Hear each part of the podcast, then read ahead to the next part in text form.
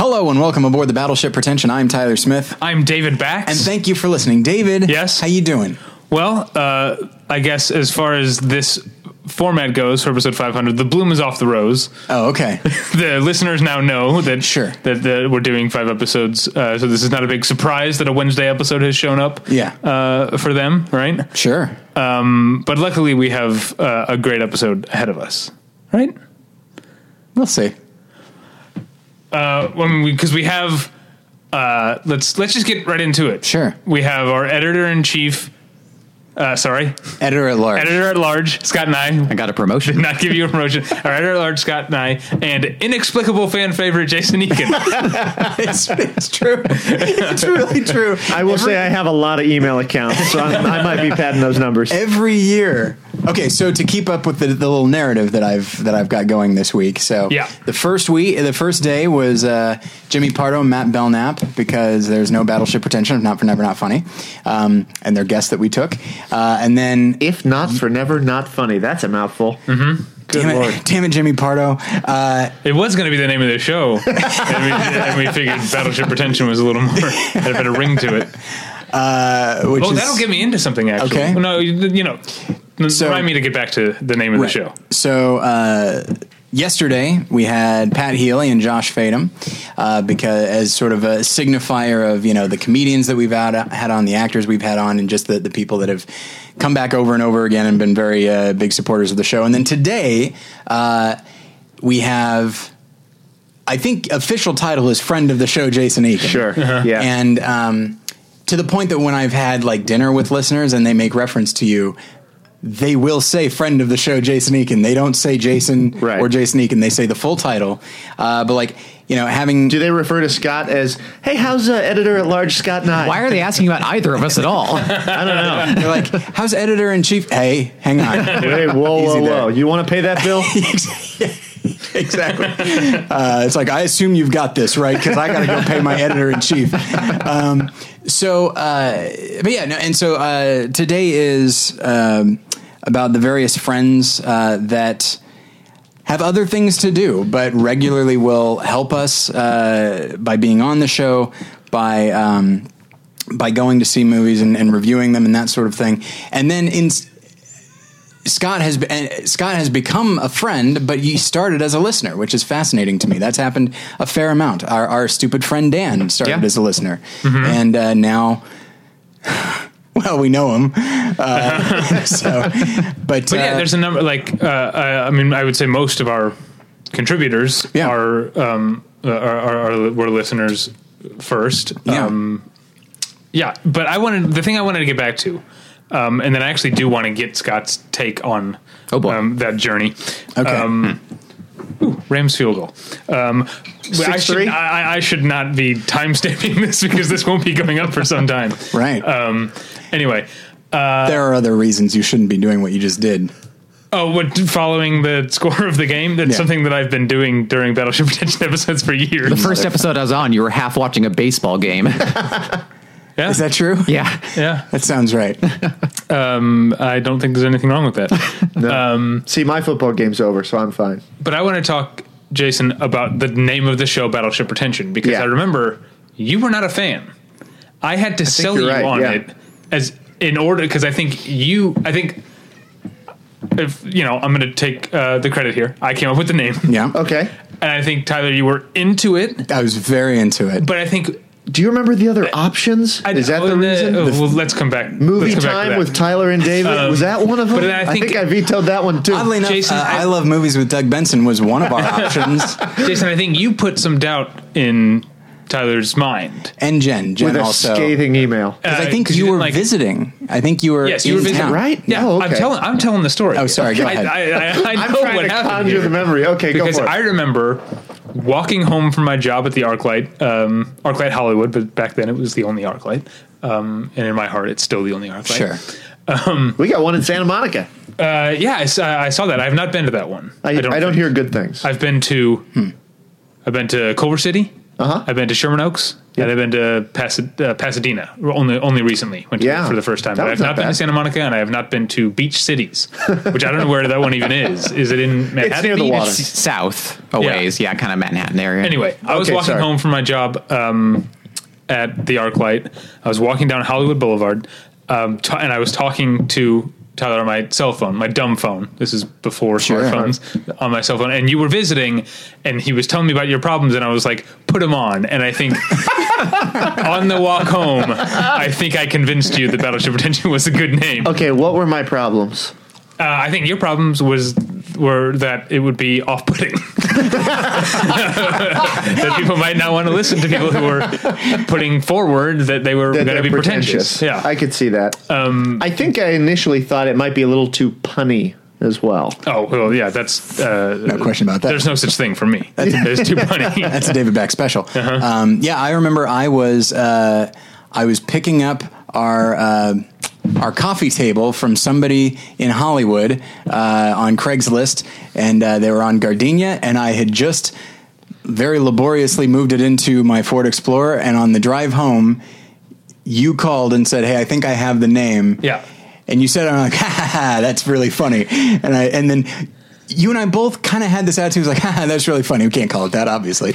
Um, and uh, Yeah. but then we both said, "Well, wait a second. Hang on. Why not?"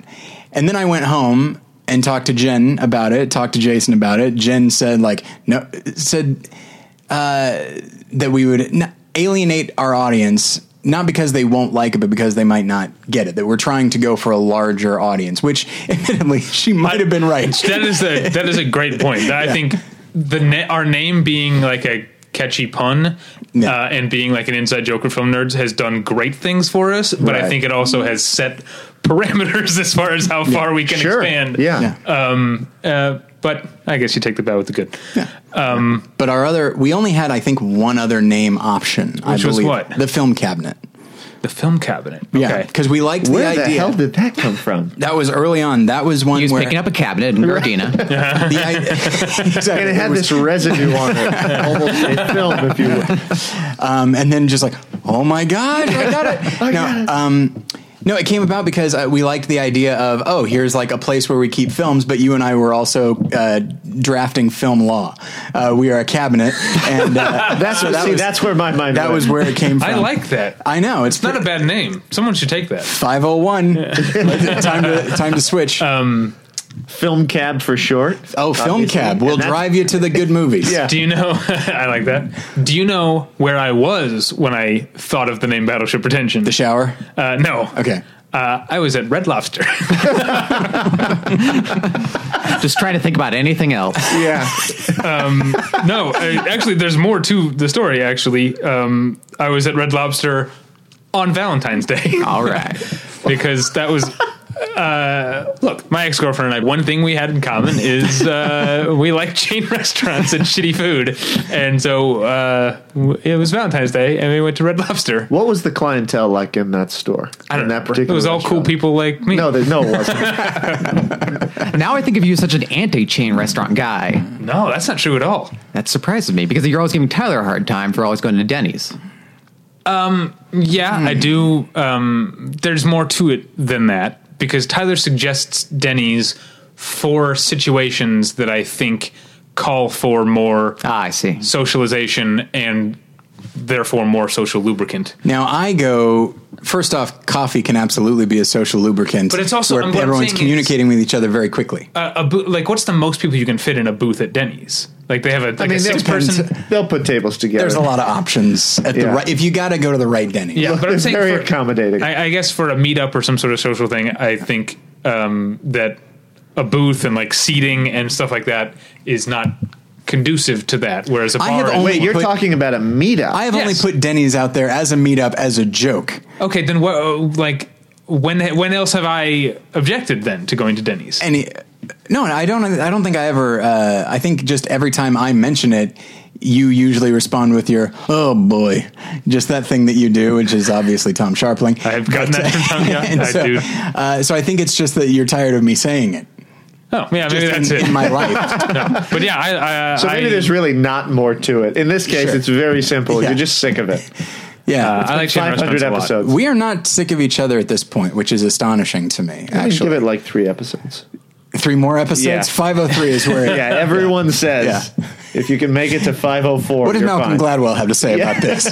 Yeah, yeah. I, we're, I mean, we're, we're definitely not. I definitely like look forward to doing the show. And there have been times we've talked about. Luckily, it hasn't both happened like struck us both at the same time. Because that would be a Right. problem. There'd be times when one of us might be a little burnt out on the show itself. Yeah. and having the partner is a good way to uh, to to bolster you and get us through those sections. Yeah, the day that we both are like, I don't want to do this today, because there, yeah, uh, peek behind the curtains. There have been plenty of times I've shown up here uh, a- after work on a Thursday evening to record an episode and said to Tyler, "Let's get through this. I don't want to do this today." but invariably, you know, I, I guess because we have we have friends here, I think there's a. I'm feeling a bit more introspective. Um, And retrospective. oh no, it's all right now or looking forward. um, but the uh, no, I'm about to contradict that immediately. Um, no, there are times when I get when I get tired of the f- the fact of doing a show, but almost invariably. Once we get into recording, that's true. I'm good. Yes, that's exactly right. Yeah, once we start talking, it's usually pretty good. Um, unless we have a guest who's a real wet blanket, which has only happened a few times. Like someone who just couldn't be further away from the mic if he uh, hadn't left his house. Uh, I'll get to it when I need to. Okay, before we get to uh, d- uh, like Scott, you are our friend on our editor at large now, um, but I, I I have never asked you about that experience because I He had the coldest face. I actually forget that you were a listener because I met I feel like I met you through Tyler because That's you became true. friends with so I was like oh Tyler's friend Scott I was already writing for the site by the time I met you, actually. Uh, that probably makes sense. I'm, yeah, I'm not that social, I guess. Um, anyway, so what? Um, when did you start listening to the show? What type of episodes did you like? That's what I want to know. I started listening around episode 100. Okay. Um, I found out about it through the blog The House Next Door, which was founded by a man Tyler once cursed out. So, interesting fact there. Wait, who? Matt Ziller sites. Oh yeah. All right, yeah. Wait, when did you curse out Matt Solar Sites? There are occasional moments. I didn't do it to his face. No. Oh, okay. no, no. that was going to be a much better story. no, unfortunately, it's a much lamer story. No, it's, but uh, uh, I like to only do it behind people's back, unless they're talking in a movie theater, in which case I will s- swear loudly at them. so anyway, the lesson I, there is I, I don't that- know this. I don't know what the house next door is. Oh, it's a great movie blog, and uh, especially then, it was kind of an incubator for a lot of now professional film writers. Um, and they did like a weekly roundup of various things going on around the net. And they're like, "Hey, Battleship Retention is celebrating its hundredth show. I really like what the, those guys are doing." I was like, "I'll give them a listen." Hmm. and I got no Google alert about that. Yeah, I don't. I didn't know about first- this. this, I've I heard mean, of this was you know what 2008. Yeah, so that person doesn't listen anymore. No, Well, it would have that's been probably early true. 2009. Right? Okay, yeah, 100%, that sounds yeah. about right. Okay, uh, and so when you started listening, I, I always wanted because I, I I love this. Um, we are a show where we are people who are passionate about film, and I think have um, somewhat highbrow tastes or middle to highbrow, right? Um, I mean, the episode I started with, you guys were talking about The Dark Knight forever, so it didn't Oh, okay. Oh, that's immediately right. strike me as like a highbrow show, but I kept listening. It was probably I think my tastes have actually gotten more snobbish uh, is since that time.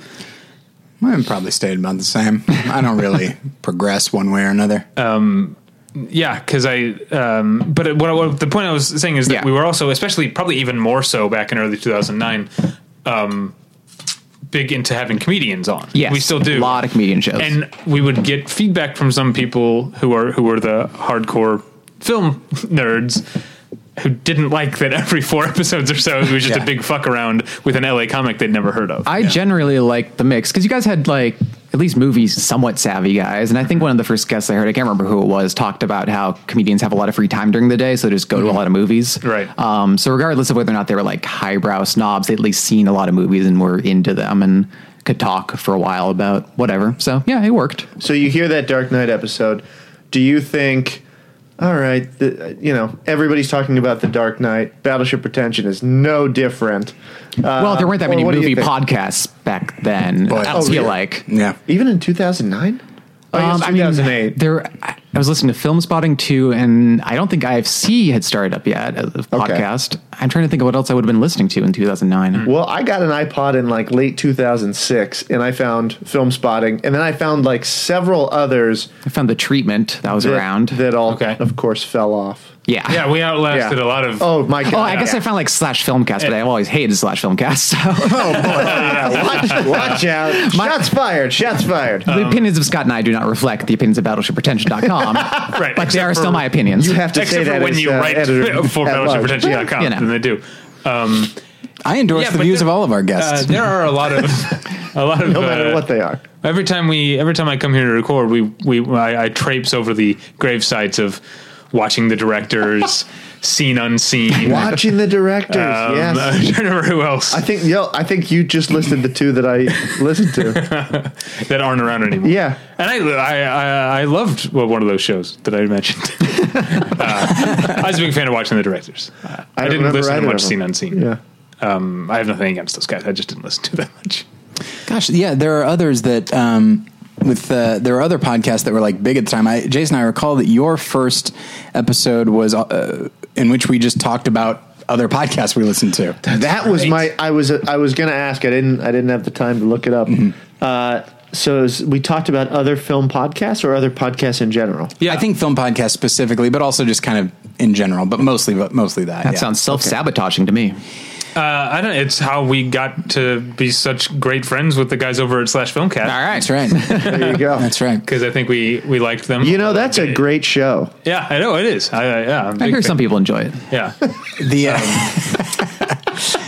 uh, but yeah, I think I mean Sometimes, I, regardless of what you say, the message conveyed is "fuck you." I don't know if anyone's ever told you that. Eh, It's been mentioned. that's funny you mentioned that because I remember recording the first time you were on Jason because we did um, a Battleship Retention and an Experts and Intermediates your old Yes. show back to back. Now we did BP first. Okay. And the Tecate was flowing like water. That's right. We were drinking Tecate. and I was Yeah. exhausted because we had gone to the beach that day, and I was very yeah. tired from but being out I in had the sun. driven back from Comic Con that day. It was the Sunday Oh, okay. of Comic Con 2008, and I drove back that day, and I guess got us a case of Tecate, and we sat Uh-huh. and recorded probably four and a half hours of Oh my God. podcast. So we and, and so on my very short-lived podcast, we talked about uh, life and death of Colonel Blimp Mm-hmm. and Tallahassee. The Mountain Goats album Tallahassee. But yes, now I'm going to tell you, by the time we got to Tallahassee, David Bax was pretty drunk. no, I was not. I think you were, and you admitted it afterwards. And we had talked for so long, too long, by the way, about Life and Death of Colonel Blimp. And so you insisted on going through the album track Yeah, by absolutely. laborious track. yeah, it's the it's still my favorite album of all time. It's and a great al- and it's Deserves, fantastic. it deserves that. uh, But oh my kind of God, we attention. drove that thing into the ground. I will say that uh, it's not possible to talk too long about life and death of Colonel Blimp. Ask the listeners. I mean, it's you know, there's a, there's a window. Yeah, he just A- got ask- canceled. Uh, ask- yeah. yeah. I got canceled. And the suits called me and they said more is- Tallahassee. It is the only show that Less iTunes has blimp. ever canceled. Yeah. Um, and they're like, well, usually we try to save this for like, you know, people that are, you know, engaging in hate speech, but boy, yeah, look, I get it. Michael Powell's really great and everything, but That was the one that put him over. So then, um, were you living here uh, in at that point? Were Oh, No, you no, still I was in Boston at that point. Um, I must have started listening before 2009 then because I wasn't in Boston much longer after that. Okay. Um, and then I moved would to you Portland say you and put then I the moved whole here. town in your rear view? Uh, sure. Okay. Is this a reference? It's from the town. Okay. Oh, I never saw that movie. Oh, okay. It's not very good. It's okay. For some reason, it, it has its moments. Yeah. I think you like Ben Affleck more than maybe anybody at the table. Oh, yeah, as a undoubtedly. director. As a director, and as a person. Oh, I like him quite a bit as a person. I, think I probably, I think I probably do too. What I've seen. yeah, me I too. mean, and and you know, he and I also have That's true. Tom Brady in Right. common. So It's just you two. it's just the two of us. Yeah, so you really got a bond over. Well, there's There's nobody four of us. else. It's really. me, him, Damon, and Wahlberg. Okay. Uh-huh. those three and me. We're the only people. Oh, I don't have any. the cast of The Departed. That's right. Yeah, And Ben Affleck. Oh yeah. Yeah. Who gives a shit? I don't have I any like thoughts the on Tom Brady. I like the action in um like the act because uh who did the cinematography? Uh, It's uh shoots all of Paul Thomas Anderson's. oh, Ellswood? Yeah. Yeah. He did I think forgot he about did that. the cinematography. And there's like a, a scene where it's like in alleyways and Yeah. that's really well photographed. it's a it's the town is not a great script, but it is a very well done film in it's many exciting. ways. Like uh, Yeah. directorially, like I'm not a huge fan of Argo, but directorially, like Ben Affleck is a very very accomplished director. I loved Gone Baby Gone. Me too. I thought the town was pretty good, and Argo is engaging, you know, and then. To the point that when some whenever when they announced that Ben Affleck was going going to be making his own Batman movie, I was like, oh, finally something something good is coming out of the the DC what what is it DCCU? Yeah, Sure. I don't like so that. yeah, um, I feel. I I mentioned before that I think I've gotten snobbier over the course of doing the show, and I really, I, re- the more I've, I've been thinking about, I've been not listening to you guys and just thinking about that since I said it. We'll go back to Tom Brady. All right, there's me, Affleck. I really do think that's that's the case, and part of it is when a director that I like signs on to do something like a Batman, or when briefly Ava DuVernay was going to do a Marvel movie. Mm-hmm. I'm like in mourning. I'm like, oh, that means we're not going to get that's that's another couple years before Yeah. we're going to get a real movie. You from- think do Ano- they have to? Yeah. But I will say that in this, It was just, by the way, when, when they announced Man of Steel and it was Zack Snyder, I was like, thank God. Let's put them both in a boat. it's like there there are two reasons I don't have to see that movie now. But you still saw the movie. Uh, I did eventually um, get to see it for free legally. Yeah. I don't watch movies illegally. That's something else that has happened over the course of this podcast as Oh, yeah, I I've become more of an established critic. I also feel um, uh, like I'm, I- I, I don't know, like I want to be above reproach in terms of like how I watch movies and how I uh, write about them because, yeah, I will admit that there were times before, during, you know, in the late. The late aughts, when I was like looking to cram at the end of the year, and there was stuff that wasn't out yet, I might have, I might have torrented a couple of movies, and um, I stopped doing that. I haven't done that since 2010. I have not watched a movie illegally since in in six years. How do Well- you feel about bootlegging movies that aren't available otherwise? Uh, that's that that's that's tough. Um, Because I do that all the time. And then you just like give five dollars to somebody. Just to a random person. Yeah. So some money do changing fans. when you say bootleg, like off the internet, or you go like Yeah. going? Okay, you're not buying it from a guy who has his blanket out at the No, Arthur but Park. Uh, I think either principle Train applies. station. All right. Uh, yeah, I guess I'm less bothered by that. Yeah. All right. Okay. Now, what if what if I want to watch a movie? I don't want to pay for it. Because sometimes then you watch sometimes one of the I feel that movies way. Mm. Mm-hmm. that, you have, um, which Yeah. is just Magnolia. If you, that's all you yeah, watch. that's right. I own one movie, Magnolia, and it gets me through the day, each day. Mostly, yeah, it's fairly Yeah, it's long. quite it's a long film. Yeah. That's I, I I- I don't know why I've fallen on this um, theme of like how have I changed over the course of doing the show, but there are movies like Magnolia that if you had asked me on day one of Battleship Retention, I would have said I don't like that movie. I think it's overrated. I don't think it's very good. That's right. I I have think since we had come. that I have discussion. since rewatched it and realized ah, I was dumb. Turns out, turns out I was pretty dumb. Um, which has also also happened with the Kill Bill movies. Those were also movies Mm-hmm. that I did not like at first, um, and then rewatched post post Django maybe Uh-huh. because Django Unchained blew me away and is still my favorite Tarantino movie. And I was like, maybe I'll go back and revisit. That is those ones. uncommon. Um, yeah, uh, and fell in love with, with Kill Bill, and I've been meaning to rewatch. Crouching Tiger, Hidden Dragon, which is another Hmm. one that I did not like right. when it first came out, and I'm pretty convinced. I feel pretty sure that if I watched it now, I'd be like, "Yep, I was dumb." Um, I do not feel that way about Fight Club because I feel like I feel like the consensus on Fight Club has slowly inched more toward my point Yeah, of for view. sure. oh, see, I think it's I think it's a masterpiece. I, I, Not because I agree with it on many things. I think that is one of the best made films. I still like Fight Club a lot too. I'm just saying the consensus has definitely drifted away Yeah. from. I think the more movies Fincher makes Yeah. that are more mature, and I don't mean to say that Fight Club is immature. There's a little like, bit of immaturity. there's- to it there's a little that's bit there. Very Yeah, absolutely. invigorating. but you know, like once uh, once he makes Zodiac, Mm-hmm. Yeah. and then Social Network and Gone Girl and Benjamin Button. and Benjamin Button, I suppose.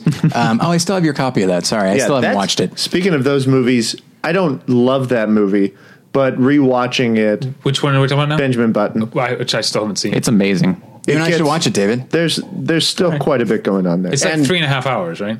no, it's a little not under long. three. It's like 168. But, But the I remember- filmmaking in it is pretty pretty top notch. Um, Shock.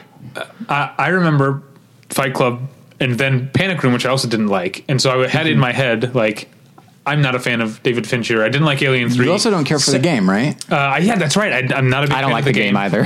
um, I put it. It's uh, very similar to Fight Club in in that way that I don't like its attitude. Um, I You should be a high school principal. David. exactly. Uh, you, don't David like Fight Fincher, Club? you Yeah. the game are in need of a serious attitude adjustment before next fall.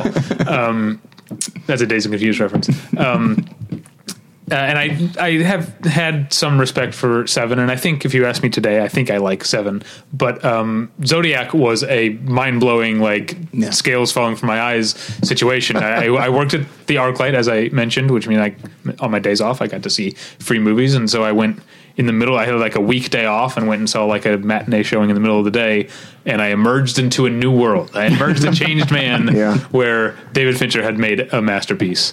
Um, and then I was convinced that it was like going to be one of the biggest movies of the year in terms of box office because I was like, it's so good, and also I thought the Oscars were really, really going to embrace yeah, it too. and also I worked at again the the Arclight is a place. I mean, it's a multiplex, but I guess it draws a little bit more of a a different crowd than an AMC or Yeah. whatever. a richer Um, crowd. We know what you're saying. But I mean, More so back then. that opening weekend, yeah, that's true. More so back then. That opening weekend, Zodiac was huge. Every showing was sold out. So I was convinced, like, this is Yeah. this is a huge, huge movie, and David Fincher has made his masterpiece. Um, and I still feel like it's his masterpiece, but I still feel like the public. I feel like it should be like the IMDb ranking should be like Shawshank Redemption. Zodiac, like I feel like everyone should love Zodiac as much as I do. Yeah, it's uh, and yet I find myself wondering like what what is it about that movie that is keeping people away? It's got Robert Downey, Jr. it's got the Hulk, it's got Iron Man in it, and uh, and it's got Nightcrawler, one of the X Men, right? It has Prince of Persia. It has Yeah. Prince of Persia in it. Wait, it has Nightcrawler in it? The movie Nightcrawler. You'll get there. Jake Gyllenhaal was. Oh. I was trying to picture Alan Cumming, and then I was like, who plays Nightcrawler in the three No, other I- time oh, we yeah. have I literally, going on now? I literally thought, wait, did Cody Smith McPhee? That's who it is, or right? Whatever. Yeah. Yeah. Did he have a small part in Zodiac that I Yeah. don't remember? He might have. You can't Let's say he did. We can't say he didn't. That's right. And we never will. Exactly. We didn't- Don't ruin. Don't ruin this. For Oh me. wait, and it had uh, Stryker in it. Yes, it did. Absolutely. No, that's yeah, fine. it's uh, like it. It has. It, it seems like a movie that should have been re, like discovered, like rediscovered, or I guess discovered for the first time, like by the public. Like there are movies that didn't do remarkably well at the time, and then a few years later, like on video or just I don't know, word of mouth, or the the actors uh, in it get bigger or whatever, and uh, and then the public says, "Hey, let's all watch this," just collectively somehow. And uh, but Zodiac has never quite broken through in that way. Like I wonder if that still happens. Because that's a notion that mm. people have held on to since the 90s, and I don't know if that still happens anymore. Well, the '90s were like movies like Office Space and Big Right, Lebowski and exactly. stuff Right. like that. But like, yeah, I'm trying to think the Um, last Austin time. Powers, actually, people forget. Yeah. Sure. Austin Powers was not a huge box office Yeah. success, and it's the, the first one. It was on video that it uh, took off. yeah. Okay, let's. Uh, you know what? This will be fun. Well, no, it won't be fun. Honestly, It'll same be with Fight interesting. Club. Yeah. Is that true? Oh, completely. Yeah. It was not success at the box office at all, and now every bro loves it. Do you guys think of it as a bro movie? Hmm, Oh, yeah, absolutely. I do not. I would think of it as a bro movie the way I would think of Big Lebowski as a stoner movie, which is certain Yeah. people found it There's Oh, I other see stuff what you going on in and it, for have sure. taken ownership of it, but that doesn't mean that's what it is. Right, so in that sense, like Goodfellas is a bro movie. Oh, 'cause boy, bros yeah. tend to Yeah. love Goodfellas, but Oh, that's yeah. not who it was made for. Yeah, necessarily. right. Not that it wasn't made for them. Martin Scorsese, I don't think is like being snobbish and saying I No. don't want certain people to see his movie. Um, I think Martin Scorsese is a populist in the Oh, yeah. And I think that guess so, movie, yeah. especially, like, it draws you in with the violence and stuff, then Mm-hmm. says, uh, maybe, maybe not with the violence. We'll see. Here's my summary of Goodfellas. That's I- pretty much just going on. I am able to stay out of basically every Facebook debate, Uh-huh. but one. this fucking VidAngel thing, man. What is Vid, I Vid don't know what Angel? you're talking about. Scott, do you know what it is? Yeah. Okay. I feel like we talked about Oh, this at wait. this table. yeah, we probably have. It's it's this it's a site that won't go away. like there it's there's legal disputes going on and yet it still remains. Oh, that one. Okay. And there are Right. still people that talk about and what's more now they're and VidAngel. I will say they put out ads that are pretty catch creative. the listeners back All right, because it took me a while to it's remember a, what you were it's- talking about. it's a Christian or to care again. I, I think I do care. It's oh, it's. I think I think everybody at this table uh, can and should care. no, I just mean that like to it like thinking that they have a legitimate case. Like it seems Oh, like sure. it's just so obvious. So it is a uh, it's a Christian organization that. Uh, that is, it's a streaming service where you pay a dollar, uh, bas- essentially a dollar a day for a movie, and after a certain point, you can't quote unquote sell it back. So the idea is they sell you this movie. f- well, okay, They sell it to you it for to you for 20, twenty dollars. you return it, You sell it return back it, for for 19. nineteen, if you watch it that day.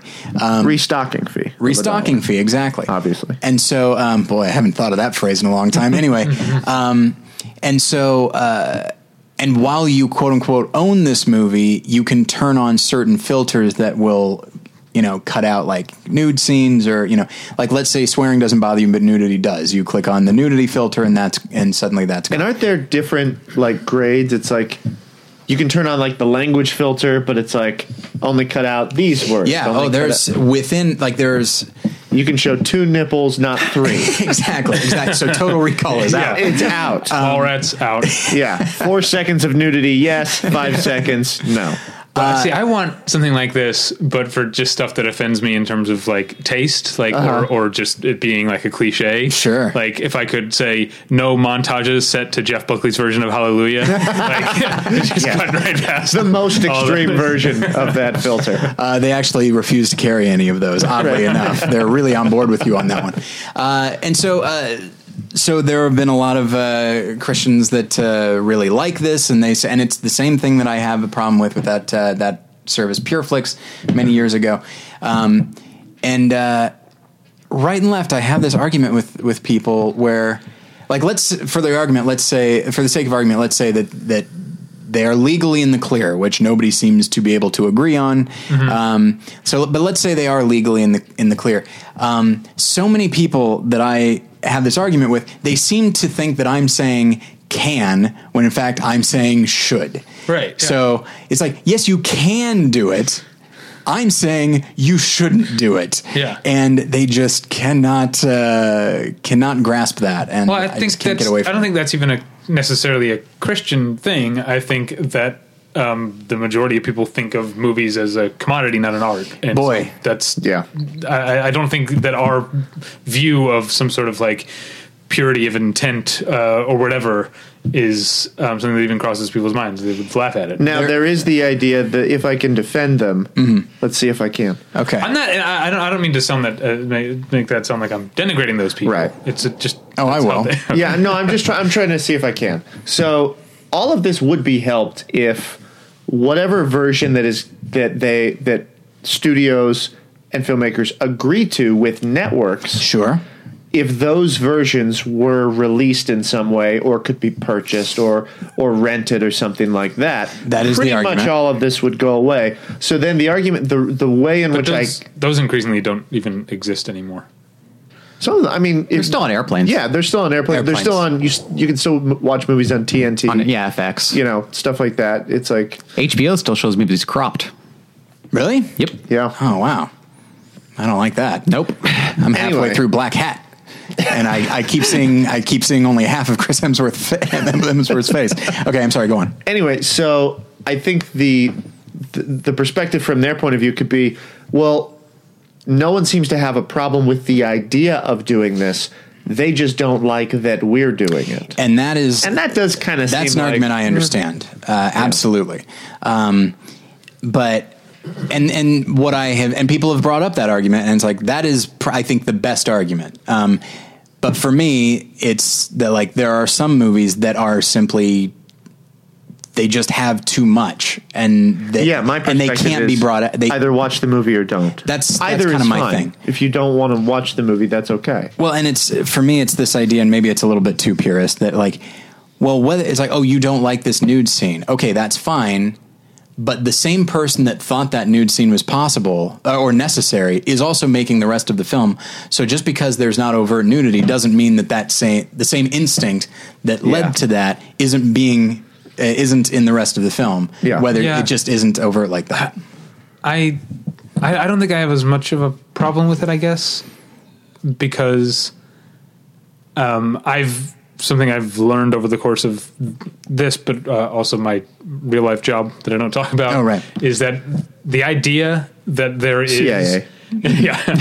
The idea that for every film there is an official version is a lie that we all tell ourselves, um, and it's really hard to pin down uh, what what the official version is in terms of not just content but uh, color timing and uh, all kind you know aspect ratios and stuff like there's stuff gets released in different versions Yeah. at different times all over the place, and so uh, I find it hard to say like, well, you're not watching the movie because there is no the movie in a I lot of remember in there a was- surprising lot, a number of cases. there was some uh, interview with Paul Thomas Anderson where we talked about going over to Tarantino's house and they were watching TV and they found Reservoir Dogs, like just on some channel, edited, cropped.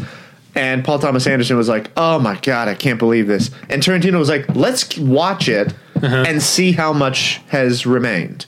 Like, let's see if the story feels the same at all, just to kind of see, like, okay, a lot is not there that we want to be there, not only literally in terms of the amount of the frame, but the content, the way it's, you know, just the whole thing. And he said it was kind of an eye opening experience. Like, well, you know, does do the main beats of the story still play? Does No. does the overall dynamic still come across to the audience, despite the fact that quite a bit of nuance must be lost? which is which is actually brings me to where this actually started and we can move on um, is the idea of goodfellas um, and that uh, there there are people that want to watch you know these gangster movies but like without the language without the sexuality without the violence and i just thought like so you're not actually watching you don't actually want to watch a gangster movie like how these characters talk what they do and how they do it is them You want to watch Walker Texas Ranger? yeah that's what you're looking for and If so I could- it's that's just like probably too dismissive, but Um, it's I, well, they just they want a Cagney movie. They want a Edward G. Robinson or something like that. They should just watch those. Those are great. yeah, they're Yeah, great. I, I'm not going to argue with that. But I wonder, I, yeah, now I wonder how much does come across. No. I, I don't know. I um, Scott, I think you and I feel very differently on this. Oh boy. um, uh, as- Murder as sort of is like okay. The Ready? Go. the purity of uh, you know the the truthfulness of the your experience of a of a movie um, because I and this is probably true of you two. You're definitely the youngest one at this table, right? Yes. Um, but I think most of us probably most of our favorite movies we probably saw for the first time on VHS in one three three. That was not the case for me. Yeah. Okay. Um, cause I mean, I didn't get into films until I was like 15 or so. And by then it was 2001 and DVD was a fact of life. But yeah, my my favorite movie of all time is Barton Fink, uh, and I've since seen it on DVD and you know in its proper aspect ratio. But I watched it uh, an untold number of times, just like Die Hard and Days and Confused and all the other Yeah. movies that I watched over and over again on VHS in one three three. And so I don't know, uh, am I supposed to go back now and say, well, I haven't really seen that movie? Well, I mean, you've seen Barton Fink since then, like you said. Right. yeah. Um, But I mean, have I have I seen Days and Confused? Which I've also watched on TV. I can't think of a good example of something I haven't Right. revisited. Yeah, but that's the thing is that I mean, there's usually something I think because Martin Scorsese talks about how he first saw the red shoes on a black and white TV with commercial breaks. Um, but I think if you make an effort, there's something usually I think in there to galvanize you into something that compels you, and then you'll see the movie correctly, quote unquote, at some point in your life.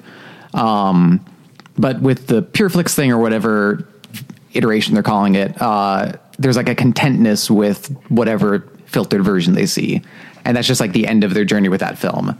And so there's no like investigating what else there is. It's like if you just saw like the most edited version of Mr. Arcotton or Touch of Evil or something.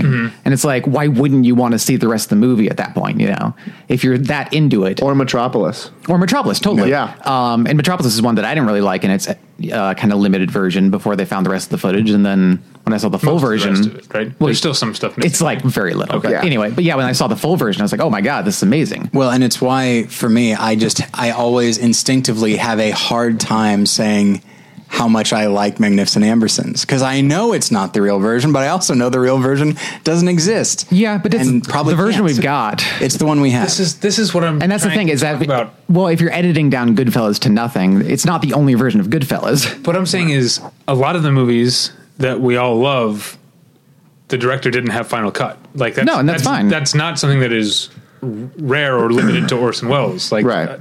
a, a, a ton of movies uh, were were taken away, or were just tiny tweaks were made, or all, all sorts of stuff.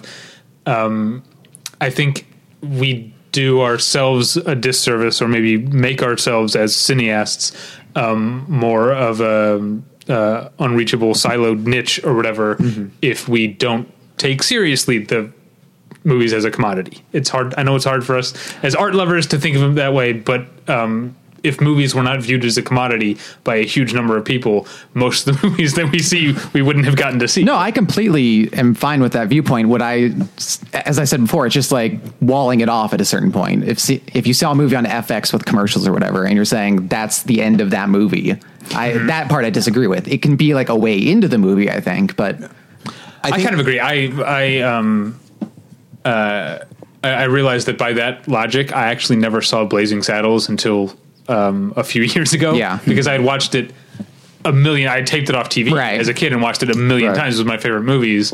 Um, and I also kind of like knew from cultural osmosis what I was missing, and also. Um, I don't know what this says about TV in the uh, early '90s, but there was still plenty of the N word in the, in the movie when it aired on, on TV, which wouldn't be the case. Yeah. the case now. Probably It was- not. uh, yeah, it was it was other stuff that was that was cut out.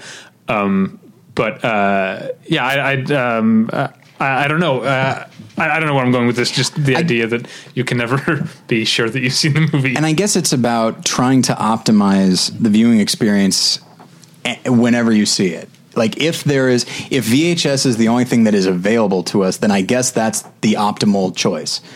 You know, but like when I had the opportunity to see Jaws on the big screen for the first time in my life, I went to see it because that i- because now I, I have a new optimal Mm-hmm. you know i saw it on i grew up watching it on vhs uh, sorry watching it on vhs or watching it on tv Right. where you know the blood a lot of the blood is gone and stuff like that then i went to a letterboxed vhs then i went to dvd then I went to uh, then I went to Blu-ray, and then seeing it, but seeing it in the movie theater. I've said it before. It it genuinely felt like Now, was I it a seeing film print or a DCP? It was both. At the same time, superimposed. one of them was projected in reverse. Though. don't get me. st- oh, don't get me started. I will, it, will But- just be me and Scott arguing. About but I feel like at any at any point, like you should try to you should be you should acknowledge. I, I feel like I can acknowledge that yes, studio medals all the time, and it's never going. It's rarely going to be like the director's final vision, but I have no choice in that. So if I have a choice, I will see the best version of this I can, as opposed to I'm going to.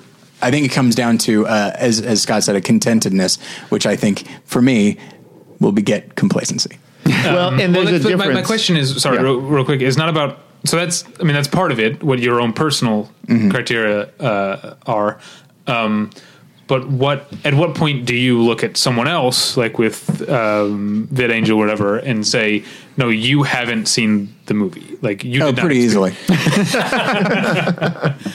it depends on the movie, though. I mean, it's but at the same time, like I would you just say, haven't like- seen. yeah, I would just encourage them to see the full movie. Yeah. it's the same It's- as if someone saw it on TV. It's like, well, you should see Yeah. the rest. Yeah. it's great. yeah, We did an episode of More Than One Lesson on Vid Angel, and it was actually one of the one of the episodes I'm proudest of. yeah. So here's the difference in all the things we're talking about, though. All the things, if we have a VHS, we didn't we didn't choose what is what what portion of the frame is That's a included good in point. that Yeah. VHS. Yeah. If we see a movie on TV, we haven't selected the curse words that we're not seeing or where they're cut, where they put commercials. With VidAngel, it is the the user, if you will, saying this is what I want to do.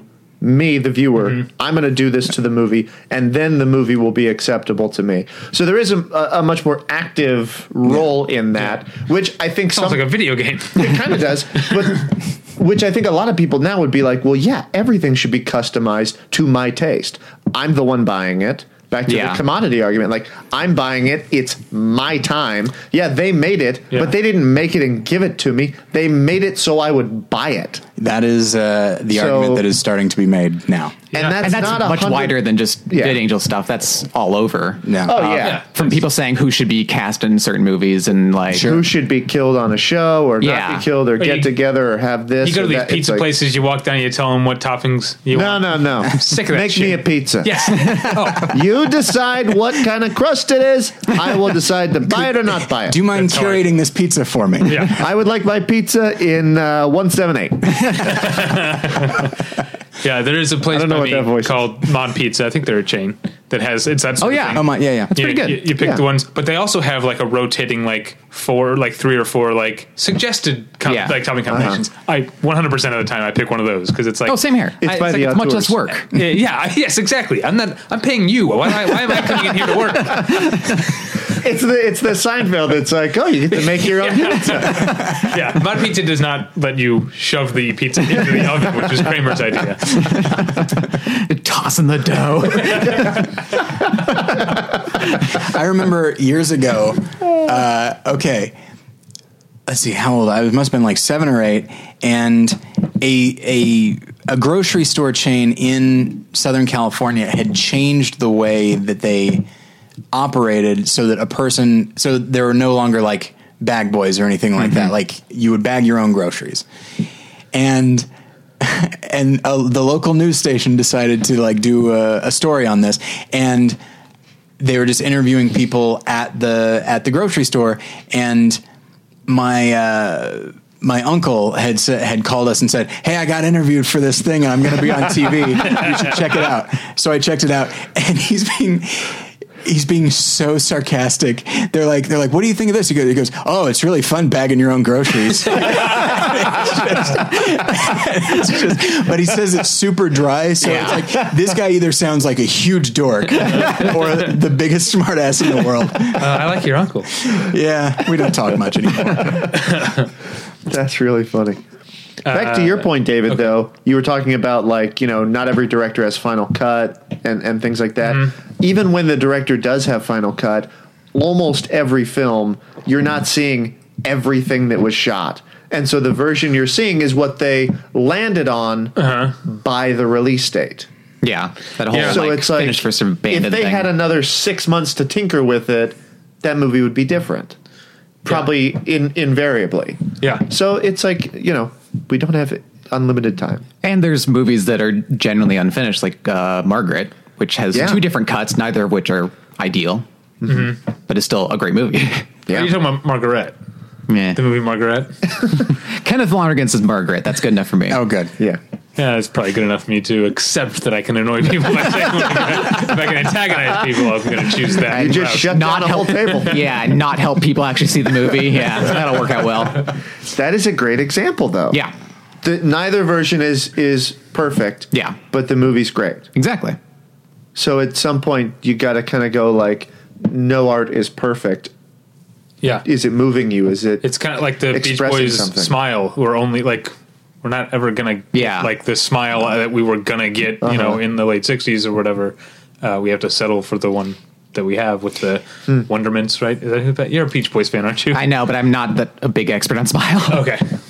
Yeah, the uh, and I guess that's where we can come back, as I always do, to Orson Welles and stuff like Touch of Evil. I, we, David, a while uh, by the time this come this goes out, uh, a while ago, you and I did an episode about uh, studio interference, and you know, Touch of Evil, the studio cut was the only one that was available for a very long time, and people even at the time acknowledged this is one of the best movies ever made. And then Walter Murch decided to like read through this 58 page memo, memo and try to make some changes, and um, and everyone acknowledges like, okay, well, this is closer to Wells' vision, and it, based on the based on the memo, but I don't know if we'll we'll never get his version because e- the, there's no guarantee that his 58 page memo was that every change he suggested was to take it back to what he originally intended. Right. It's here's the best version of the cut you've done of my of my Right. film. Yeah.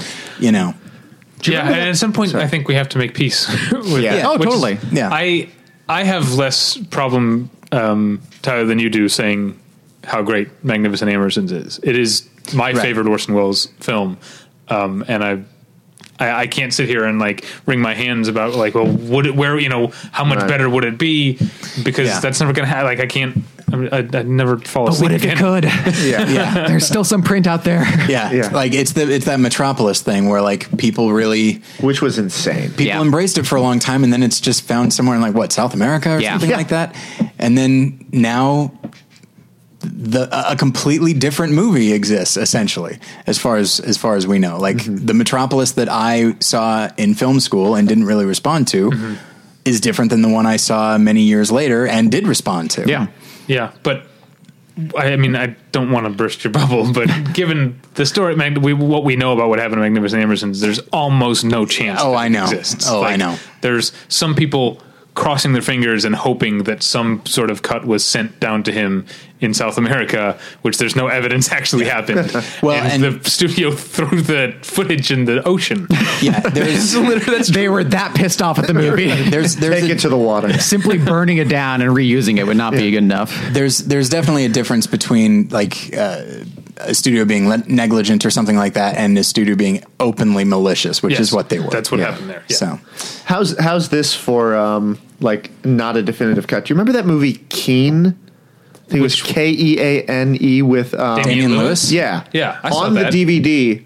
There's two versions of the film. Oh. There's the director's version, and then there's Soderbergh's version because he was a producer, and Hmm. he had a very different idea. It was uh, shocking, uh, not linear. Or and and I Oh. remember, I don't remember how linear that movie is to begin with, but it's I think Soderbergh's is far less linear, Okay. even than that. But there are, and there's like a little uh, video intro or something that says like, "Well, we have very different ideas about how this movie should have been edited together and presented." So basically, what the hell? We're going to put them both on the on the DVD, and you can watch either. the one you director wish. is okay with that, or Well, I don't know if he was okay with it. I'm guessing he didn't have a say since Soderbergh was a producer. don't, don't you think Some, Doesn't now, that make you feel part- bad that Soderbergh doesn't have more respect for the director? A I mean, little bit. Soderbergh regularly watches Raiders of the Lost Ark in black and white just because he feels like it. So you Like- never know. he's an odd duck. He is. He- it's it's very odd, but it's like that is like that kind of seems like a slap in the director's getting slapped in the face on his own DVD Yeah. by a much more accomplished director. So what do you do? I liked that movie too. I'm assuming I saw the direct. I saw whichever one was available on uh, Time Warner Cable Video on Demand back in 2009 or whatever. Um, Well, Actually, as not it even earlier, happens, 2000. those executives love Steven Soderbergh, so Oh, that's yeah. the only one they they're trying to to kill that uh, other director. well, who's the other director? Do we know his name? I have no idea. Yeah. Other director, the guy who directed the movie. Yeah. the actors. We call him guy who directed Keen. Yeah. Yeah. That's his claim to fame. Oh, that's unfortunate. Um, yeah, I was also thinking. I don't know. I, I guess uh, just again the nature of episode 500. You just kind of start to navel gazing a little bit, and uh, but about la- in my case about larger things as well because I had this thought of th- they're in the same way that the uh, director has had a very successful TV. Oh, good. oh okay Good. Career, What's his including- name? and His name is Lodge Kerrigan. He's done a bunch of uh, Homeland, Longmire, Bates Motel, The Americans, The Killing, The Girlfriend Experience. So many of the prestige dramas Okay. of the, last 10 Girlfriend years. experience. That's interesting. Yeah. Stuck with Soderbergh. Yeah. Yeah, and the Ho- Homeland obviously returning to collaborate with Yeah. Damian Lewis. Homeland's not good anymore, right? Was it? Homeland's not good anymore, right? That's what everybody says. It's still on, right? I, don't think even so. remember. Yeah, I was always told you can never go homeland again. I hate you so much. Tyler, You know what, what? were you, You, saying? you are now an enemy of the show. um, it took 500 episodes, but you finally did it. Uh, but no, I, I was realizing that, uh, again, talking about, you know, you thought, David, you thought that Zodiac was going to be a big hit because of the arc light. And in that same way, just, I come to realize just how insular my, my world is when I realize they're probably, and I don't say this to, to look down on them, but it's just something that I find fascinating that like, the word auteur is one that the four of us would probably use pretty casually. Mm-hmm. There are some people, obviously uh, not the French, but there are some people for whom the uh, the word auteur me- has has no meaning. Like they don't care about it. It doesn't work its way into To their me, everyday. that's that one's an obvious example. Like, Are you sure? Mm-hmm. Uh, What I remember, what, uh, where, where I know we're still this episode won't go up, go up for a few weeks, but I know we're all still mourning Hiddle Swift. Um, Tom Hiddleston and Taylor Swift's relationship uh, having having fallen apart. No, I but when had they no first idea. started dating, there were all these like you know, gossip type celebrity news websites that are like, who is Taylor Swift's new boyfriend? What do we know about Taylor Swift's new boyfriend? It's like, oh, the guy who played the villain in Yeah. like the second highest grossing movie of all time. Yeah. But no, people don't know who Tom Tom Hiddleston is. Right. That's Wow. So strange. Okay, yeah. Yeah. That's a great example Yeah. because for well like here's the thing. They're like, "Hey, who's Taylor Swift's new boyfriend?" I am like, "Who- "Who's Hiddle Swift?" I don't know. I didn't know they were dating. Um, well, they're not anymore. Oh, that's oh my gosh, that's terrible. Uh, And it What might have been a happened? publicity stunt the whole time. Uh, yeah, and, and apparently he wanted it. He wanted to be too public. That's Taylor Swift's Oh. version of the of the breakup. Is like she wasn't comfortable with how public he wanted to be. Um, like you want to like fuck on a park on a park bench or something. that's that's what I'm A lot talking of about. Um, nude sunbathing. yeah. But I remember there was another uh, example, that not as uh, huge as that, but uh, you used to um, subscribe to Esquire, uh, Tyler, obviously. Esquire, did I? yes, you did, because Oh, uh, yeah. I would, when you were done with every issue, which was uh, uh, two days after you got it, 'cause Sure, you didn't sure. read much of it, Yeah. you would give it, uh, give me the Esquire. I remember there was one is- issue that had a huge, it had Clive Owen on the cover and a huge profile of Clive Owen, and the next issue had a letter to the editor that said, "This article is a waste of my time. Who the hell is Clive Owen?"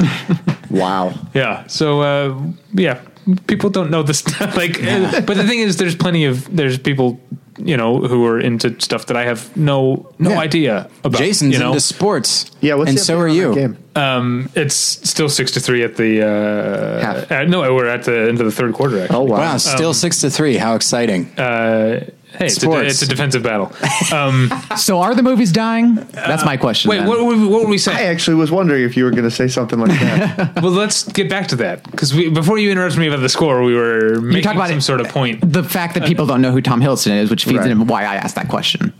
Right. Yeah. I was going to say something about what we don't know about. Oh, well. Oh, Sports. Never mind. Don't you hate when it's like, oh, I had something really important to it's say. really stupid. and It was like really stupid. I was just going to point out that I only within the last year learned the difference between Selena Gomez and Demi Lovato. Wow, that couldn't have been stupider. You're right. yeah. Uh, anyway, that was very stupid, and I made us put it. I made it like come completely to a halt. Everybody, shut up while I think of this stupid thing. No, let's uh, let's talk about the death of cinema. Are movies dying? Wait, how much time do we have? We have all the time we want. Oh, Yes, like, that's you fine. have an hour and eleven Yeah. minutes. Yeah. Okay. So we we have to settle this in an hour and I'm going to say 10 minutes so I Mm. can prepare. Let's let's try and get out of here in the next forty-five minutes. That sounds good to me. Okay. Okay, uh, our movie's dying. What do you mean by that? Who like Well, summarize these think pieces. I guess. okay. is what I'm talking. The general point is that Summarize the think piece is the name of my third act. the general point is that movies have reached a stage where they're not breaking through to the quote unquote cultural consciousness, and uh, you see that in forms of uh, not like not obvious moneymakers aren't making as much money as they used to, um, and less is being written about them. Even what we consider to be the finer works of even American cinema in the contemporary times aren't kind of generating as much cultural interest as they once did, and don't seem to have the same grandness, I guess, as they once did. So, okay, my question in regards to that is is it being replaced with something or TV. Is that what it is? That's what everybody says. I don't. I think it's beyond that. It's being replaced with YouTube and Vine. Yeah, It's yeah, been that's video- what I'm thinking. That's, And video games. Like Yeah, for video sure. games are huge. yes. Yeah, that's that. They're, per, case in point, I have no idea, and I don't know anything about video games. Like, I feel like there are auteurs probably in Probably, the video game probably, world. yeah. Yeah. I would have no like the biggest name video game creator. I couldn't tell you his name or her name. Come on. well, let's be I honest. think we can safely say. I believe there was a whole gate regard to this. regards to this. that was and you know once it's got that a was game, about it's called ethics in video game, journalism. Oh, right? Right. Video game. Something Video else game, entirely. Ethics and journalism. Um, but no, I uh, no, I don't think that cinema will ever die because live theater and opera and that stuff still exist. I think cinema is just going to become like that. yeah, no, I It's going to agree. be a but smaller, more niche art form. I think part of the problem is that the feeling is that movies are more disposable now than they used to be, in part because of DVD and on demand, and everything's made it much quicker. And like you can go through racks of movies that people spent months, if not years, making in the discount bin at a grocery store. You know, Uh-huh. Yeah. And Uh-huh. Yeah. you think about you know, 15 years ago, you know, largely people were still going to the movies in order to see movies. So would we? 15 years ago. Maybe Okay. 20. Maybe 20. Okay. So can we blame the? Uh, I don't know if this is the word. The commodification of movies. I think they it's were some they were sort of- always yeah. they were always a commodity, but to such a degree now that yes, you can. I, I can watch. I remember. Um, was it? Uh, I think it was Bill Dwyer who came on and talked about how the best way to watch Tree of Life is on your phone. Uh, you know, and you know, and he's ma- he's making a joke that like that is absolutely a movie that needs to be seen a very specific way uh, to uh, you know optimal Yeah. uh, to go back to that word, but that you have the option of watching it on your phone like an idiot Yeah. Uh, um, because we want we want what we want the way we want it to go back to the VidAngel uh, comment and so yeah w- I guess we've we have devalued movies as an experience Yeah, and I think that's affecting the movie making too. And I've talked before on this show about how you see much more close-ups now in movies because they're making them for, if not phones, and certainly at, you know Hmm. television.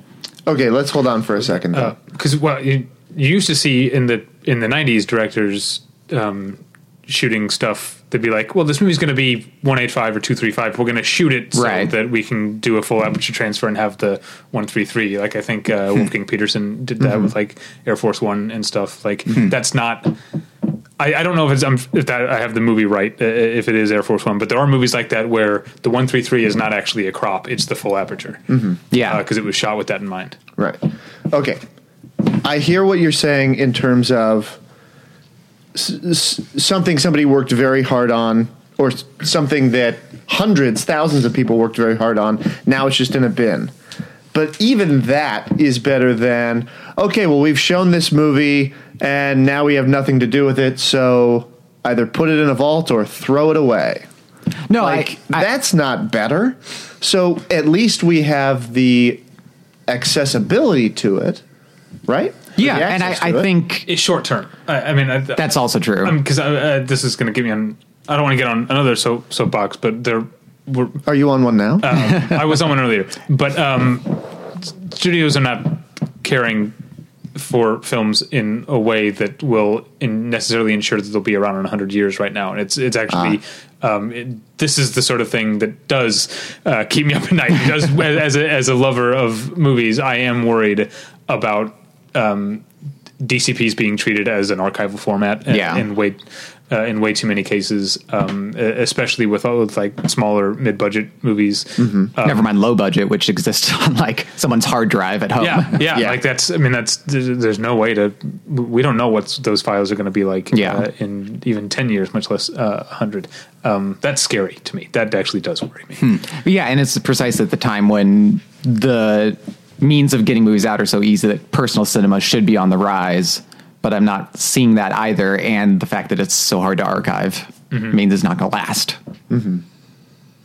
Yeah, I guess it's just it, it comes down to the the this is almost a there's almost a, a not so much a political discussion but an economic discussion, you know, because I'm I have very specific economic ideas and the idea of of more people having access to more things at a lower price is something that I that I value.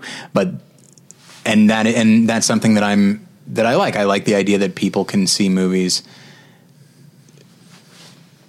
in more ways, but at the same time, if I don't know, ma- ma- maybe I sound like an old, like an old fogey saying this, uh, but that like movies used to be even before I was born, they used to be an event like we're going to go to the Yeah. movies, or even the idea of we're going to go to the video store. I mean, hell, even going to the Red Box, like you are going, you are making an effort, some effort at all, to go and do this, and so, um, so I feel like by with streaming and on demand and all this sort of thing, uh, it it devalues movies not merely monetarily, but also as far as an experience. In it turns them into just another thing that's really no different than any other thing you could do. Yeah. um, you know, it's like movies. Those are those uh, those are those long vines, right? uh, but uh, with uh, some special effects, right? Like uh, the uh, Final Cut King. Um, that's a reference for nobody. All right. Um, so uh, yeah, it's and I guess that's it's a thing to be sad about, but I also try to th- you know, uh, as somebody who is prone to nostalgia as I am, I am also I also try to think in terms of yeah, but if that's how it is now, that's how it is, and so what can be done to just try to instill in viewers uh, a, a value to film as an art form or or even as a commodity. I don't know. I, I can't think. Wait, of, I'm uh, not the sure. answer. I'm. I think I'm getting lost. Okay. Are you talking about the way people watch movies, or because that to me is a little bit different than what Scott brought up?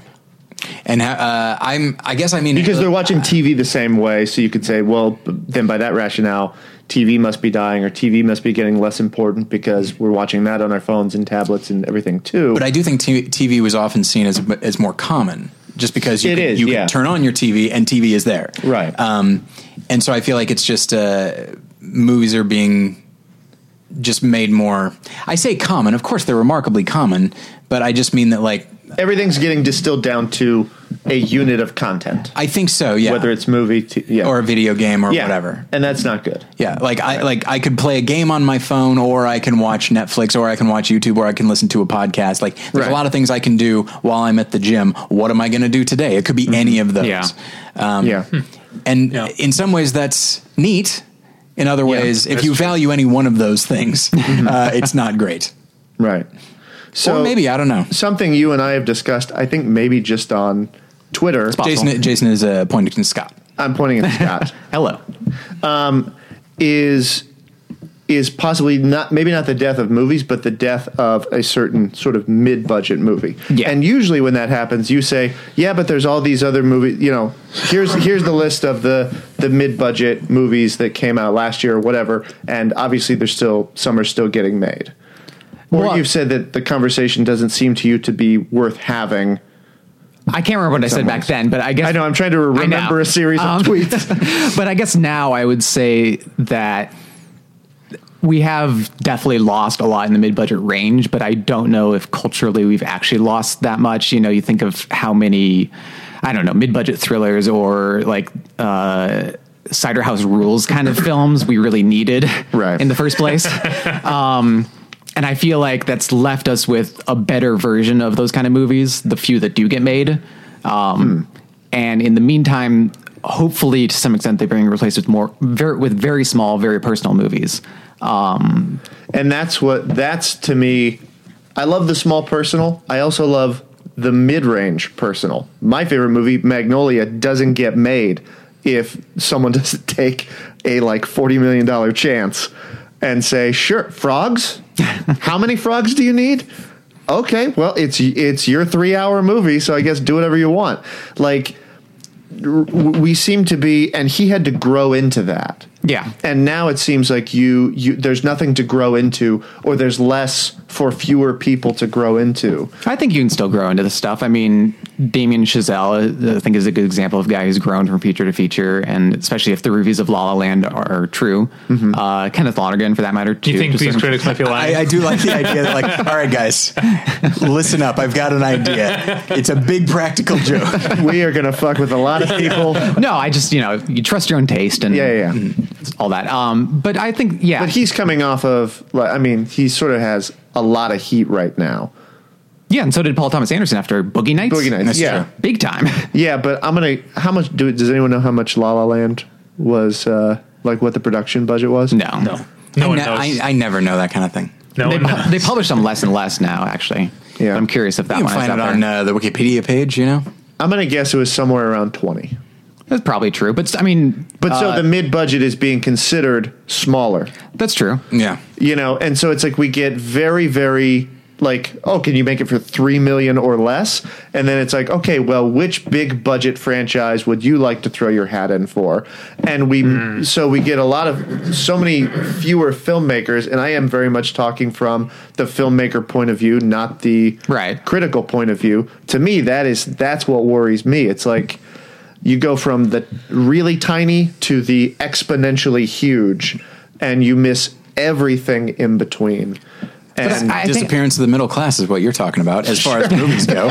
But I think some of that is filmmakers not doing the extra work to get these projects generated themselves. I mean, I can understand coming off a tiny movie and getting offered, you know, Jurassic World or whatever. but it's not that wouldn't they're getting you get- offered Jurassic World. It's that they made the tiny movie to get into the door to interview to direct Jurassic World. Yeah, I don't know if that's true, but there are certain directors who have gone on to be the Colin Trevorrow's of the world Sure. that I do feel like, and I actually don't. I don't despise Safety Not Guaranteed. It's a movie that uh, No, I li- I it has actually, a weak first act, uh, But a really and good then final grows. act. Yeah, it, it- Yeah. it grows as it goes, which is not a something that happens very often with movies. But I do get the feeling with some of those movies that they are made as as calling cards, Right. And you know, like this guy John Watt made uh, uh, Cop, Car. Car. which is uh, right.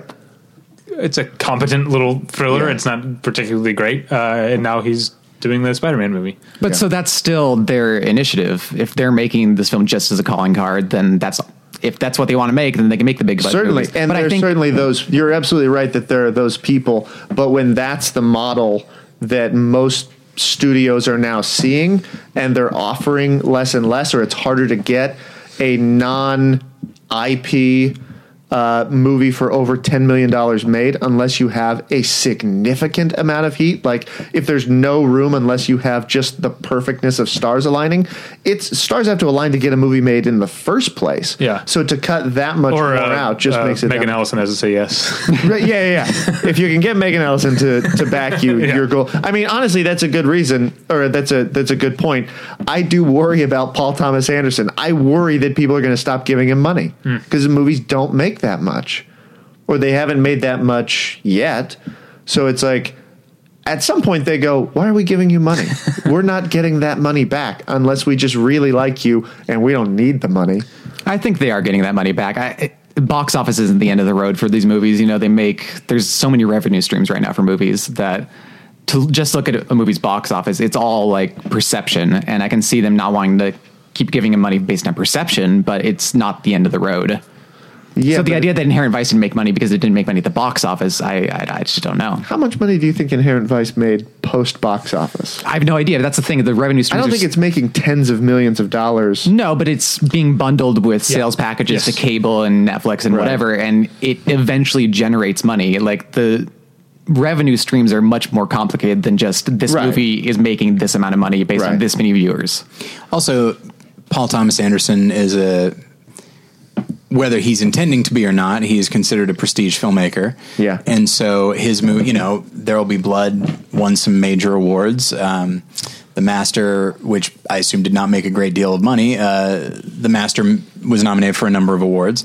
Uh, Inherent Vice was not. It was nominated for screenplay, I believe, right? Adapted screenplay. That sounds I don't think familiar. Uh, so. I think that's right. And so, Uh, Was it? um, I think it was. yeah, I don't and I think think it we were was. all surprised f- about it. Yeah. Um, but uh, Someone looked that up. I don't think that's right. I didn't think. Buy your own I don't- phone. I don't, I don't care. I like that the, This phone is one none of us thing are. only the Rams score. Oh, okay. nine three. Um, nine three Rams. Yeah. Yes, nine three Rams. Boy, I hope It- they win. It is a game of field goals. But yeah, that's not a great HBO show. it's probably short- better than short-lived. Game of Thrones. That's Hot impossible. take. Hot take. Oh, oh, we're back to hot takes. Hot- that's fun. yes. That's a little timestamp itself. Um, Yeah, that's right. But uh, but yeah, and and now a studio wants to be a prestige studio because if a movie gets Oscar nominations, like it does, the box office does go up because you get you know people not necessarily like us. We probably saw the movies first, but Yeah. you do get people who just kind of want to be Yeah. part of that conversation. But so few movies are also being released by studios these days. If you That's look true. at the actual release slate of Warner Brothers or Paramount or something, it's like a couple dozen movies. So the idea that studios are driving any of this is, I think, just inherited knowledge. It's not the way movies are being made, being distributed, being seen. This model is not the end all be all. No, but it is if you want something to be made for more than like a few million dollars. Oh, not necessarily. That's it, because the yeah these mo- a lot of the movies that you're Even seeing- Martin Scorsese isn't financed by a studio anymore, and he makes movies for tens of millions of dollars. Yeah, but his in his most recent movie, everybody had to work for scale in order to even get the money for them to be able to make it. Okay, I think I rest my case. I think everybody still made out pretty well. but I think what Scott's saying is just because a movie is being distributed by a Sure. studio doesn't mean Yeah, that, I mean, even of the Like- couple dozen movies the studio releases, they're actually making it like Yeah. three. yeah like Cloud Right. Atlas. Uh, always, Yeah. always in my mind. A terrifically expensive movie released by Warner Brothers, but Right. it- I wouldn't really think of it as a Warner Brothers movie, Right. In in terms of the financing, and I don't agree with the notion that everybody has to get rich off of making movies either. I mean, if they want to piece the back end, I think that makes sense. But the idea that people have to work for scale to get Wolf of Wall Street made, I don't think is an unhealthy No, model no, no for I meant cinema. the silence. oh, okay. Yeah, Well, I don't think it's an unhealthy model for that either. It's a small cast. It's a, a distant location. And if it makes money, they'll make money too. But Mm-hmm. in the meantime, they're still making a few tens of thousands of dollars, enough to live on for a while, you know, and that's But I, fine. don't- thought don't think everybody that's- in Hollywood lived in mansions. Isn't that, you know, I don't think artistically the notion that you're due to the lifestyle of the rich and famous is necessarily a healthy one either. oh, No, it's no, now, it's not. now we're getting political. but a- but again, yeah, that's true. But you are, we still have to look at the reality of how movies are made and what people demand to be paid to be in a movie. You can't just ignore that and say, "Well, I don't think people don't deserve to get paid a lot of money to be in a movie, so don't pay them a lot and just be in all, all the movies." That doesn't work. But are you saying that the lost track silence is of- going to be worse because? no, I'm s- Ex- I'm saying I'm saying there are when when we're making Martin Scorsese jump through more hoops in order to get a movie made when his movies when his past several movies have made a substantial profit that's indicative of something Okay. that's indicative that if even he has to jump through hoops how many more hoops will people who don't have his level of clout which has been built over decades how many more hoops will they have to jump through I think and the- that and that that's not necessarily Those hoops have always existed, though. The idea that there's some magical time when people were just given as much money as they want. I mean, that's happened with the early '90s, who? the, the early to mid. All of the auteurs who came out of like the early mid '90s, they were given more money to make films. More money, maybe, but not. They were That's always. what I'm talking about. I'm talking about the film. But they were always- being given more money to make bigger films. That's all I'm talking about. They were always reined in by some factor or another. The notion that they were completely left on their own devices is. I'm not saying they're left on their own devices. I'm saying Right. they're given more. They're given more than than a lot of filmmakers are given now because studios. but at the time, are- they still And you felt can reined look in at- too. okay, th- they may have felt reined in, but we can back up that there are they are being reined in more now. It's But- so we can say that- it's not even disputable. The number of mid-budget movies that studios are making or backing is going down. Uh, Writer, like I mean, you can you can look at like the Writers Guild members, like they're making less and less and less, and the back end is less and less and less, and the bundles that we're talking about for like to put a movie into a streaming package, the makers of those movies see less and less and less, which means fewer and fewer filmmakers can continue to make Look, movies. if they were in it for the money, they'd be on YouTube. That's that's what I come back to. I don't know. I, I don't think that anyone's due a comfortable lifestyle based on art. Uh oh. Inherent Vice nominated for adapted screenplay. It was. and Good for costume them. design. And I remember uh, a lot of people thought it was like a uh, like a. And I said I don't mean to say this in a negative way, but like um, Inherent Vice was put out there as kind of a prestige picture, and there was a definite campaign Yeah. for it. And then then the movie was released, and people were like. "Ugh, this might not be. And then when it was nominated for screenplay, people were like, "Wow, Yeah. this is That's very how I'm exciting." feeling right now. Yeah. Yeah, like it was like a big win. Uh, although I guess I guess the master really didn't get as much as people thought it was. No, going it to. didn't. It got three. Actually, It got, got the three, three. Yeah. actors, which people at the time was more than people thought it was going to be. Not But if you were silly enough to have chosen it in, like, say, an Oscar fantasy draft for picture and director and screenplay, you were having a rough, a rough Oscar night. But I No, feel, but I, I feel like crit- for critics awards, you were probably okay, Let's. right? it did fine. All right. You know, I hate talking about the uh, fantasy award season on the podcast because I'm convinced listeners don't care. But are wrong. by the time this The is- OFD. See, I, and I also disagree with that name of it because Oscars is just like you don't call fantasy football fantasy Super Bowl, right? But do you So want to I'm call it saying- fantasy award season? Yes, fantasy awards. awards. Uh, All right, that So sounds it's the like something FAD, else. I guess. fantasy awards draft. It's just a fad. Hey. Watch out. Um, I like fantasy award season. Uh, but anyway, by the time this episode has gone up, we will have very recently had our draft. yeah. Yeah. How you guys? Uh, you guys feeling uh, good about your? No. uh, I haven't looked into it at all. What's that? I haven't even started. yeah. Yeah. started. It's early. I've started. It's it's very early, but like, and it's usually like in the last few years, like uh, uh, usually a week before the actual draft is when I start to Yeah. really start paying attention, like categorizing and stuff. Here's here's how th- this this this award season fantasy award season has so infected me. I have a great joke right now, but I'm not going to say it because it would tip where I'm leaning in a category, so I'm not going to say the joke. I'm sure it was hilarious. That's Yeah, that was very funny. all right. Well, you just save it until uh, until after. I, I will have forgotten. But All right. uh, okay. I feel like we should. That way we've done a great job of uh, Absolutely. reminiscing uh, and getting into some uh, topics I didn't expect to get into that are Yeah. fantastic. That I mean, of course, they'll all be updated in five weeks when c- Absolutely. cinema. We will have already pulled the plug on cinema in five Yeah. weeks. when the Uh, cinema we did. earthquake happens and all the movies just fall. Still into- want to see La La Land. So, um, thanks for listening. Um, we don't have to go through all the, you know, we're on Twitter and we have a website and stuff. We've, we've just finding these this week. We're not going to say. You get the idea. Do you have the internet? You find us. Yes, Yeah. Battleship Retention. You can find it. You're listening to this. I'd say you're halfway there. yeah. So thanks you guys for joining us. Hey, Uh, congratulations yeah. on 500 episodes. Thank you. Oh, very thank much. you. That's fantastic. Um, eh, to be clear, 500 weeks. We've done well over 500 episodes. Yeah, that's All right. Sure. Um, let's go alphabetically uh, by last name, Jason, and by first name, I guess. Jason, where can people find you on the internet? Uh, just on Twitter at at Eakin. E A K E N. Sorry, E A K E N. I shouldn't have Yeah. stepped on you there. That's all right. Scott? Uh, on Twitter at Rail of Tomorrow and at CriterionCast.com and at BattleshipRetention.com. But mostly a Battleship Retention. Actually, these days, that's true. Damn. it. All right. How do you feel about that? Uh, Great. It's, it's what I've been aiming for. I think you're due for a raise. I think, I we think go. somebody's hanging, angling for editor in chief. He's, he's like, I don't think filmmakers should make shit. Now, the editors at large for your different websites, that's where the money should roll in. It's the it's the da- there's no mid range editors at large anymore. That's the problem. That's actually true. All right. Thanks, everybody, for listening. We'll get you next time. Bye. Bye.